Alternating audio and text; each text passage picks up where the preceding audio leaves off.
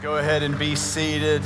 I want to invite you to take God's word and turn with me to Matthew 28. Thank you, praise team, for leading us in worship today. So good, so Christ centered as it always is. Good to be with you on this first Sunday of 2024. Last year, around this same, prior, uh, same time frame, we launched uh, what we called our focus priorities. There are three focus priorities of our church, and what we said is we're going to attempt to, the very best that we can, to funnel and filter everything that we do.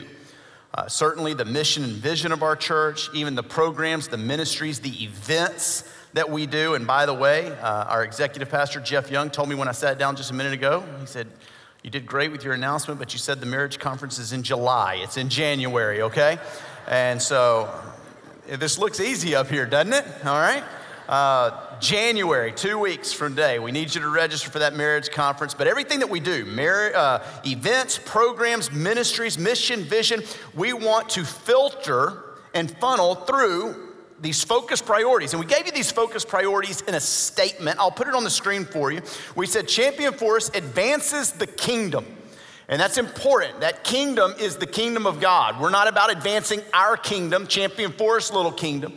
Uh, we want to do everything that we can in our power to uh, make sure that uh, people within driving distance of this church can hear the gospel and even beyond through our media ministry. We want to make sure that we are reaching as many people as possible for the gospel of Jesus Christ. But it's not about building our kingdom, it's about advancing the kingdom of God. In a couple of weeks, I'm going to start a new series. Never been more excited about preaching a series, I don't think, in all of my life than this, this series we're calling the Kingdom Project, okay? And I'm excited about every series we preach, but this one I'm really excited about in two weeks.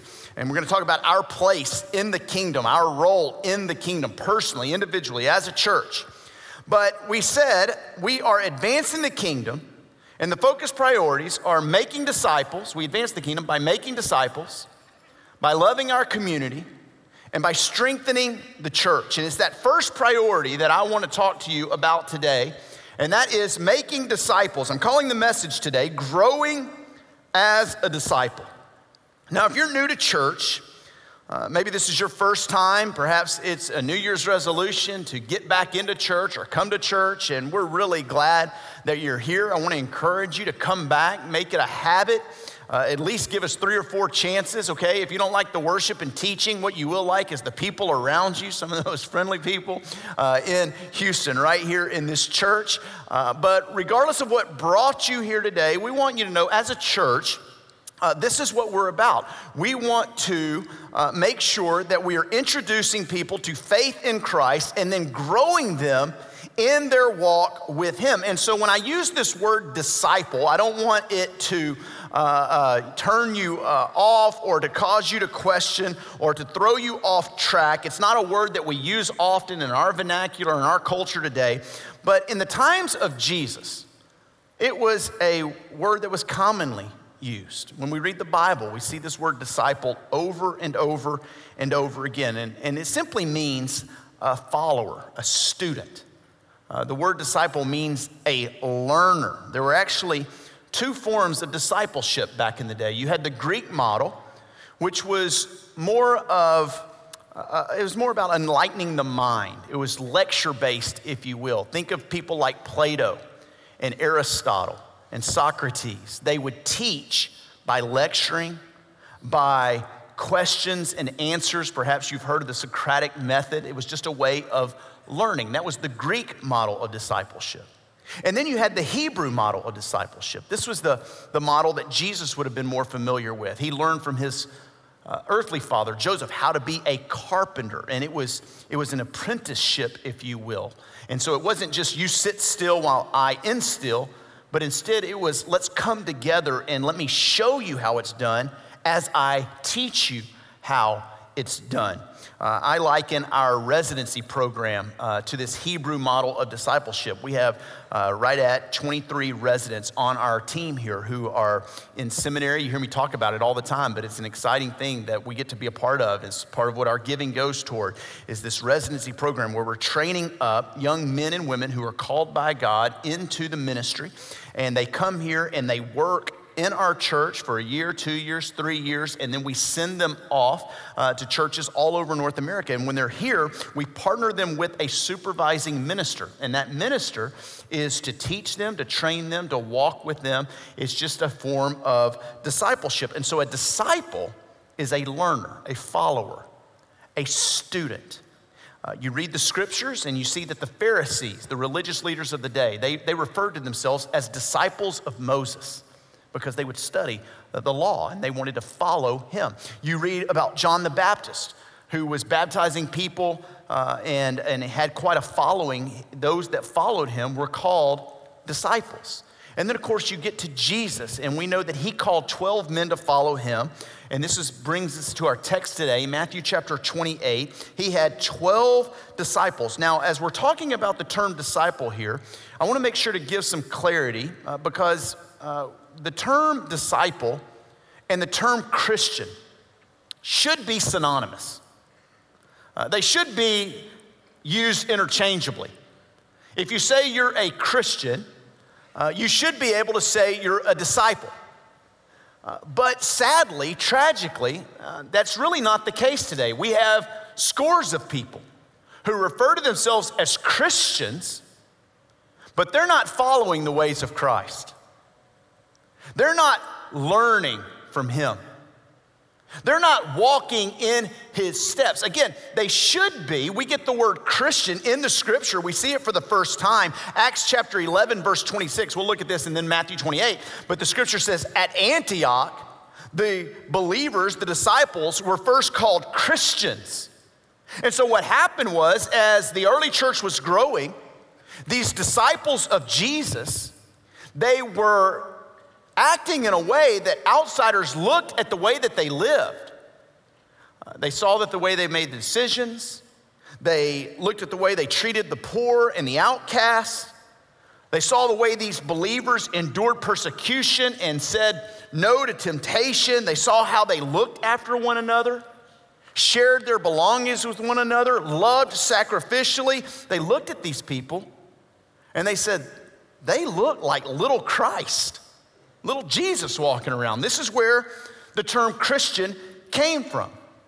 And so it should be that the word Christian and the word disciple are synonymous, used interchangeably. Anybody that says they're a Christian, a little Christ, well, they should be, they should be living like a disciple, following the ways of Jesus. And so, question for you before we read Matthew chapter 28 are you a Christian? Could it be said of you that you are, the way that you live, the way that you spend your time, the way that you prioritize your schedule, what you give your life to, could you be described as a little Christ? You should be able to. You should be able to be referred to as someone who is following after the Lord Jesus Christ. The disciples in this text, the followers of Jesus, they are given a charge in Matthew chapter 28. And this charge that they are given, it's not optional, it is a command. And if you're a Christian, if you're a disciple, your only response to it is one of obedience. Let's look at it. It's known as the Great Commission. As we read this text, notice it was made first to the original 12 disciples. And if they had not obeyed this great commission, none of us would be here right now. But as a result of their obedience, we share now in the same calling, the same command. Jesus has been vindicated, he has been raised from the dead. He is the risen Lord. And at this point, he is initiating his new kingdom. And he says, This is how this kingdom is going to spread. This is how it begins. Jesus came, Matthew chapter 28, verse 18, and said to them, All authority in heaven and on earth has been given to me.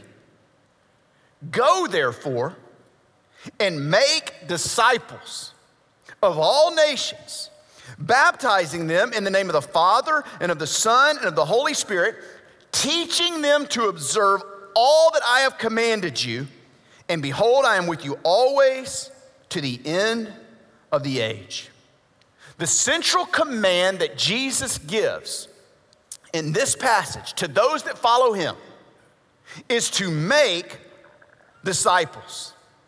And as we make disciples, the Bible says we should baptize people. That is the marker of their faith. When we baptize at the beginning of this service, that is the identification that we have as followers of Jesus. How do we know we're a Christian or a disciple? It should be that we are marked by baptism. That is not just something that we do, that is very sacred, it's very spiritual. When we get into the waters, we are identifying with Jesus' death, his burial, and his resurrection. When we come up out of that water, we are saying we are walking in a new way of life. We are no longer living for this physical kingdom that we can see around us, but rather we are followers of the kingdom of God. That's what baptism does. And if you've never been baptized, I want to encourage you, make that decision. You're showing the world and telling the world what you believe and to whom you belong. And we not only baptize, but the scripture says, verse 20, we are to teach these disciples to observe all that Jesus commanded. Now, this is how we grow as a disciple. We are taught, and in teaching, that emphasizes it's going to take time, it takes intentionality, it's a process. No one arrives overnight. But as disciples, we are taught to observe all that Jesus commanded. And where do we learn what Jesus commanded? Right here, the Word of God. We take in, we learn, we work out and walk out the Word of God. And as we do, we grow as disciples of Jesus. Your maturity as a follower of Christ is totally dependent upon knowing and observing what's in this book. The word observe is a verb here.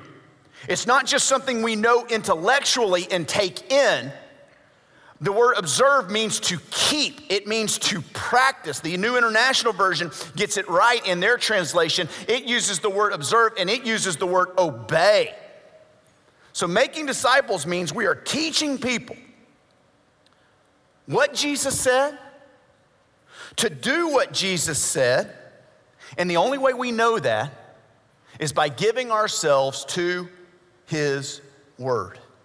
Now, I don't have time to talk about uh, the sufficiency of Scripture, why we can trust the Bible. I preached that in a former message here, and if you want that, you email me, pastor at championforest.org. I've got a great team that runs that email, and we'll send you the manuscript of that message, just talking about why you can give your life to God's Word, the confidence that you can have in God's Word. But what I want to do in our time together today is I want to get very practical with you on this first Sunday of 2024, and I want to teach you how we can observe what God has put in His Word. I want to teach you today, if it's true that growing as a disciple is dependent upon observing what's in His Word, then I want to give you some take home, very practical, about how to do just that. We've got a national championship uh, here in Houston tomorrow night between two teams that I could care less about, all right? Uh, Michigan and Washington, both undefeated, both great teams. But I, I, sorry, Texas, I was hoping you'd be in there. Texas and Alabama, Michigan, Washington. And I can tell you who's going to win that game. It's going to be the team that does the fundamentals the best. That's it. You ask any coach who's going to win a game, it's the team that executes on the fundamentals, the basics. It's the team that blocks the best and tackles the best. It's the team that can run the ball, and Indianapolis Colts catch the ball, all right? That's a good Texans win last night. And so it's all about the basics, the fundamentals. Well, if we want to grow as a disciple of Jesus, it's the same thing. It's very simple. We've got to make sure that we're doing the basics. We got to make sure that we're doing the fundamentals. And one of the very basics of a disciple, if the definition is to be a learner, a student, a follower, then that means if we're gonna grow as a disciple, we must learn to spend time alone with God. And this is the great thing about Jesus and his discipleship. He didn't just take the Greek model that lectures and enlightens and asks questions and tells parables. And he didn't just take the Hebrew model that's life on life. He told his disciples, Come and follow me. He combined these two methods of discipleship. And here's the thing when we're Christians, the Holy Spirit of God lives in us. And every day, when we spend time with him, he is discipling us. We are becoming more like Jesus. How? Because he teaches us through his word, and his Holy Spirit in us empowers us and shows us how to live His Word out. I'm reading a book right now by uh, Bill Elliff. It's called The Essential Presence. He's a pastor in uh, uh, the Little Rock area. And listen to what he said about spending time alone with the Lord. He said this When you see a great Christian who always seems to be experiencing God in ways you are not, be assured they have paid a price to see God's glory.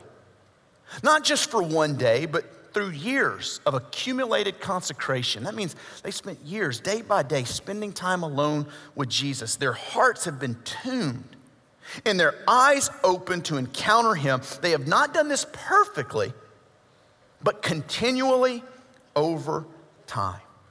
Listen, Jesus wants you to grow as a disciple. He does not want you eating from the kiddie table spiritually all of your life. Some of you have been following Jesus 20, 30, 40 years, and He wants you to grow. He says in the book of Hebrews that it, you ought to be off of milk by now. You ought to be skilled teachers, but you, you're not growing up. He wants us to grow as a disciple, but it will not happen. It will not happen if we don't continually give ourselves to God's word and observe what's in it. This is how we grow as a disciple.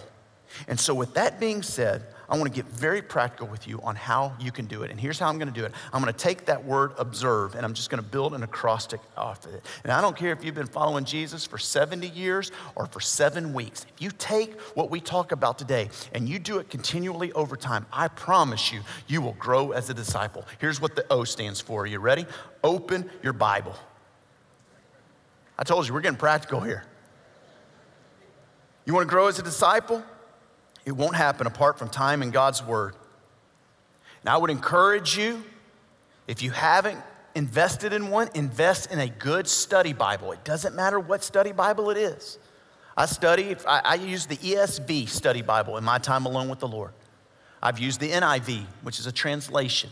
I've used the life application. Just go get one that has notes that can help you understand. It's got introductions to the books of the Bible. that tells you who's writing it and what the time frame was and who the audience was. All that will help you understand. Invest in a good study Bible, but open it and begin reading it. Psalm 119, verse 130. You know, there's 176 verses in Psalm 119. 174 of them have to do with the Word of God. Psalm chapter 119, verse 130, speaking of itself, says, The unfolding of your Word gives light, it imparts understanding to the simple.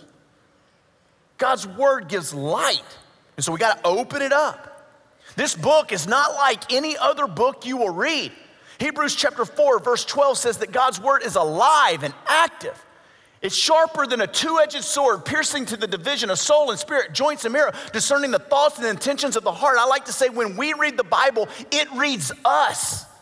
There's nothing like the word of God. And so start tomorrow Get alone with the Lord. Open up your Bible and give God 15 minutes. 15 minutes. And if you don't know where to start, I want to encourage you. We are starting a Bible reading plan as a church tomorrow. If you have signed up in the past for this reading plan, you don't have to sign up. You're going to get an email from us whether you want it or not, okay?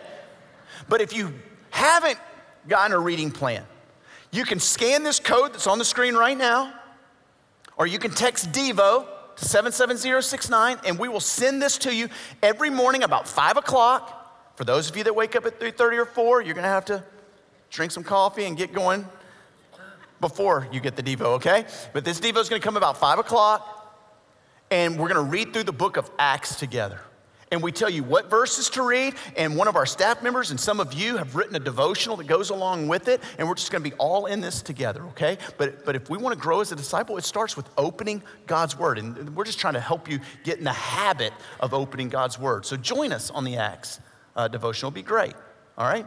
B, begin in prayer. So you wake up. I told you I'm getting practical today. You wake up, you go get that cup of coffee you go to that place that you're meeting with the Lord, and I encourage you, have a set place. The scripture says of Jesus, he would often go to a desolate mountain to pray. And he would go before dawn. It was a practice. Some of you, I know you're not morning people. That's why I'm saying give it 15 minutes. Wake up 15 minutes prior to what you normally do and just watch what God does with that 15 minutes. I was texting a buddy of mine today. His name's Bob Beaudine. He wrote a book called Two Chairs. And his whole practice is he puts a chair, he goes to his time alone with the Lord, he sits down in his chair, and he pulls a chair up here, and he essentially visualizes Jesus sitting in that chair, and he's meeting with Jesus today. And so I would encourage you to have a set time, a set place, and begin in prayer. Begin with a prayer surrender. Jesus, this is, this is my time with you. I want to be a disciple. Help me to understand your truth. Open up your word to me, Lord. Show me and you just begin with a prayer of saying, Lord, the posture of my heart is one of learning today. If there's a sin that's keeping me from hearing spiritually, forgive me, I, cleanse me. I want, I, want, I, want to, I, want to, I want to walk and I want to grow with you. Just begin with prayer. So you open your Bible, you begin in prayer, and then here's the S sit in silence. Let your mind be empty. This will take longer for some than for others. But the whole idea of sitting in silence, here, here's the real application. Don't take your phone into that meeting with the Lord. Don't, don't have the music playing. Don't have the computer on. Limit distractions. Listen, if you were physically sick and your life, you were meeting with a doctor and your life depended on listening to that doctor and doing what that doctor told you to do, there is no way you'd go into that appointment with your cell phone and be checking your Facebook and Instagram and social media accounts while he's telling you what's wrong with you and what you need to do to get better. And yet, that's exactly what some of us do with the Lord. We're meeting with the God of the universe, and buzz, we pick up the phone, look at it, distracted. And so you open your Bible, you begin in prayer, you sit in silence. God wants to speak, but I'm telling you, He speaks to those who are still and silent long enough to listen to Him. Busyness is an enemy of intimacy.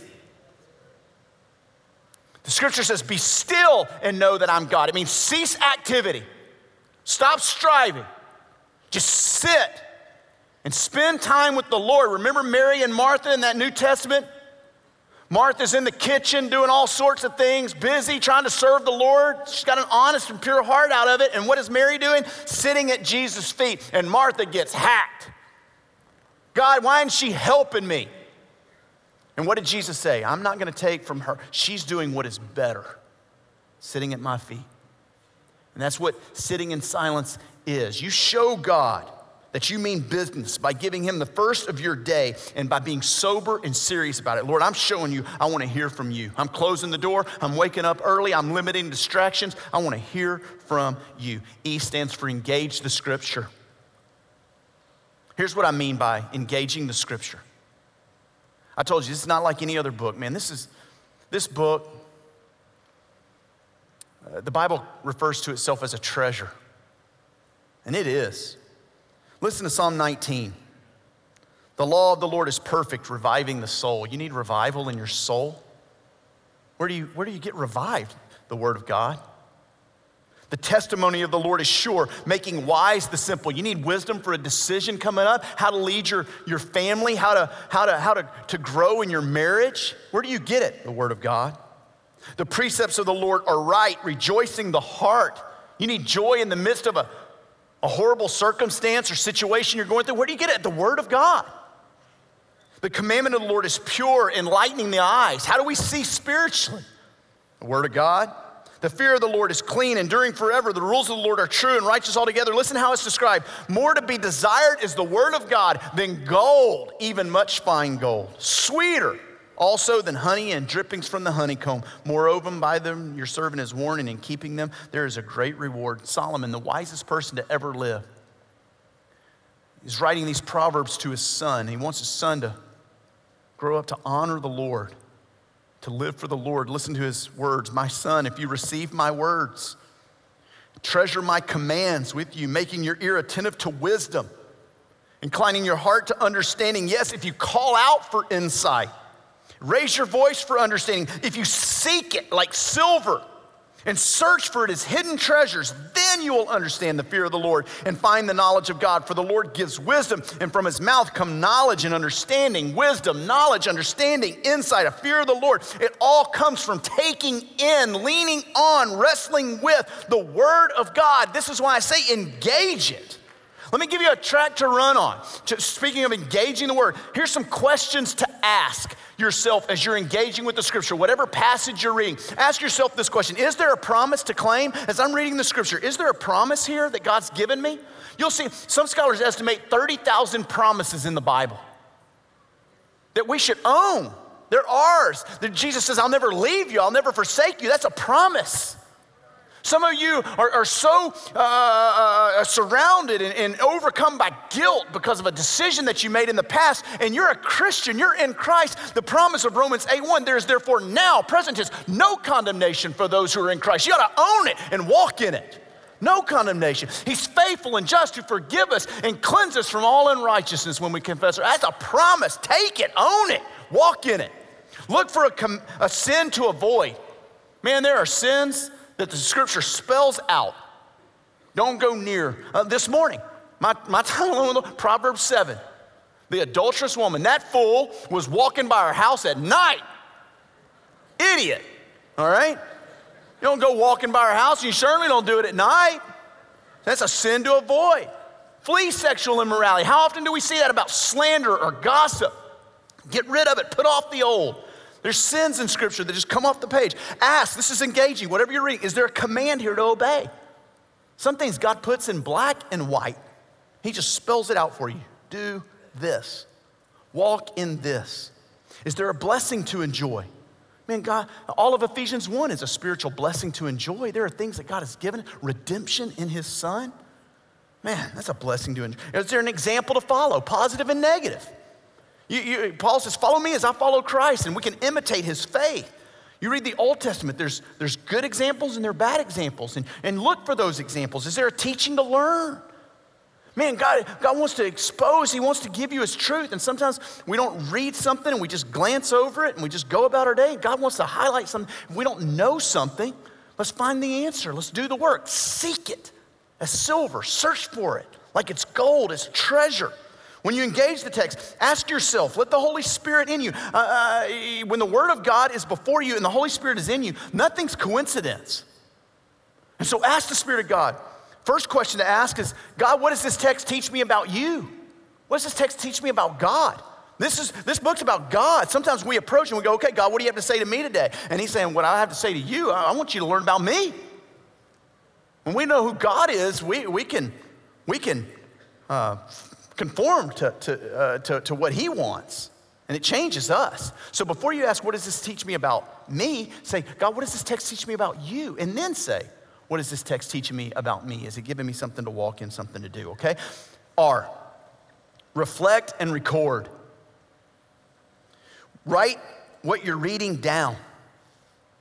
Don't just open your Bible, but get a journal with it. I've told you my vision before of Champion Forest. I want every single person, uh, if there's a guest here and, and they're observing what's going on, they're just standing outside in the parking lot watching what's going on, I want them to observe a couple things. One, I want them to observe the friendliest place ever, that there are smiles when people are coming in, they're getting high fives, they're getting a push. Welcome to church on Sunday. We know Monday through Saturday can be tough. We want, we want Sunday to be a, a refuge, a reprieve from a crazy week in your life. And we want you to find joy here and happiness here and, and see it on our faces. And the other thing I want a guest to notice is that every person walking in is carrying a Bible and a journal because they know they're going to engage. When they come in this service, they're going to be writing stuff down, they're going to be taking notes, they're going to be following along. I know some of you think I preach a long time. It'd be really shorter if you engage with me, all right? Right? Makes time pass, maybe, all right? Um, but, but, but, right, there's a Chinese proverb that says the faintest ink is more powerful than the strongest memory. And so write things down in your Bible, write down things. Man, if, if, if this morning uh, I was praying for uh, uh someone specifically in uh, uh, our community of faith whose name is written down in my Bible, and every time I get to this specific psalm in my Old Testament reading, I pray for that name. And I've just written that name down. Or if somebody's having a surgery or somebody's passed away, I'll write their name down. And every time I come to that in my systematic reading of God's word, it's just a reminder to pray for that person. Maybe I shoot them a text, maybe I write them a note. Write down, engage. That'll help you, that'll help your mind not wander It'll help you focus. And it helps you remember and, and re- recollect what God's done in the past. Hey, if, if, if, if, if, if I want to uh, uh, stand on the faithfulness of God today, it helps me to see how faithful God was to me yesterday. And so you write those things down and you record those things. It's amazing what you see. I can go back in my old journals and I can see, man, I was struggling with this, and now that is not even a, a, an issue anymore. And I think, God, you brought me so far. And then I see something and I'm going, I still can't wrestle that down. Goodness gracious, I got so far to go. And when you write in your journals, let me say this, just a practical tip. Don't, don't write it with this thought that my kids and my great grandkids and my great grandkids, and 100 years from now, people are going to read this as a devotional classic. you start doing that. Look, my journals, they are to be burned as soon as I die, all right? Because I don't want my kids and my wife reading through them. They can't read my handwriting anyway. I write in hieroglyphics in case I, I lose my journal. None of you can see what's going on in my life. Only God knows. But I write it down and I reflect and I remember and it just helps me, okay? V, verse by verse. What I mean by this is read the Bible systematically, have a plan. If you don't, you'll get frustrated. This is why I say jump on that Devo with us. Uh, most study Bibles have a reading plan in the back. You can Google reading plan. There are all sorts of reading plans. Don't bite off more than you can chew. For some of you, tomorrow it'll be your first time to do this. Man, you, when you start reading, you don't even have to read all of the verses we give you. As soon as that one verse bounces off the page and in your heart, stop right there. And you just pray that into your life and you just think about that and let that be your 15 minutes with the Lord. Okay? But, but, but you need a plan. You need, you, need, you need to systematically go through it and, and, and pick up the next day where you left off.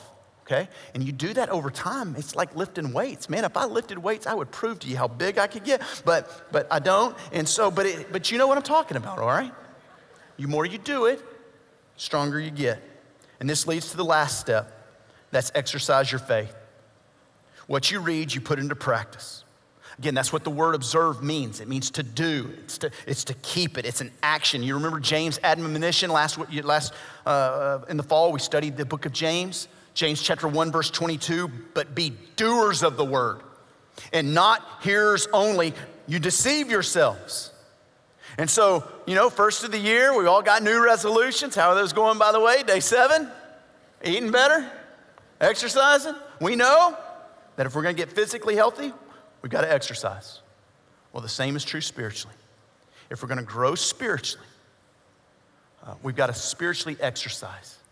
And this means we put what we're reading, what Jesus has commanded, into practice. We want to help you on this. And so here, here's the question Are you a Christian? If so, you should be a disciple as well. And if you are a disciple, let me ask you this Are you growing as a disciple?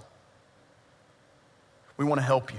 That's what the church is here for. We are to help you grow to be more like Jesus. And it's amazing as Jesus works on our character, how that improves our work relationships, our relationships at home. It's amazing as we transform to be more like Jesus, how he, how he changes our, our temperament sometimes and how he conforms us. And those of you that are new to following Jesus, you know this. Like you like church now. You would have never liked church before you started following Jesus. And now you look forward to coming. What is that about? That's Jesus changing your hearts, changing your likes, changing your dislikes. There's some things that you used to do that you never do now because Jesus is changing you from the inside. We want to help. There's two main ways that we help you with this. The first is we want you to be in a life group. We say this all the time from, from right here. This is good, and I love this, but if you only give us one hour, I'd say get to a life group. Because that's where people really know you. That's where you can walk alongside people who are on the same journey as you. And, and they can hold you accountable to reading God's word. And you can ask them questions and you can exercise your spiritual gift. And, and, and so get in a group. And if you if you're not in a group, just text the word group to 7706. You can text anything 77069, but if you text group, you'll get a link and we'll, we'll, follow up with you and we'll try to recommend two or three life groups that are stay, same age and phase of life and just go to a few until you find that one that just says it fits. It fits. Or maybe you're new to the faith and you've never been discipled. Like you've got the foundation, you've trusted in Jesus, but nobody's taught you how to pray. Nobody's taught you how to read your Bible like I'm teaching you. Nobody's shown you how. We've got a ministry called Next Step that's an intentional one on one ministry where you meet with someone who's older in the faith, who's been a follower of Jesus for a long time, and they'll take you through a little study. It's about a six session study. Sometimes it takes nine or 12 weeks to get through just because of schedules, but they'll meet with you one on one some of you have been following Jesus a long time, but you've never invested in somebody else. And maybe God's speaking to you today, saying, you know what, I could, I could be that person to somebody and just show them the way. Just text the word disciple, 77069.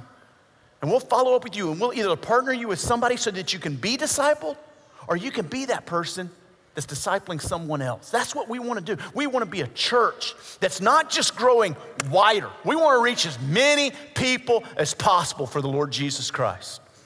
But we also want to be uh, deeper, where we're growing as a disciple.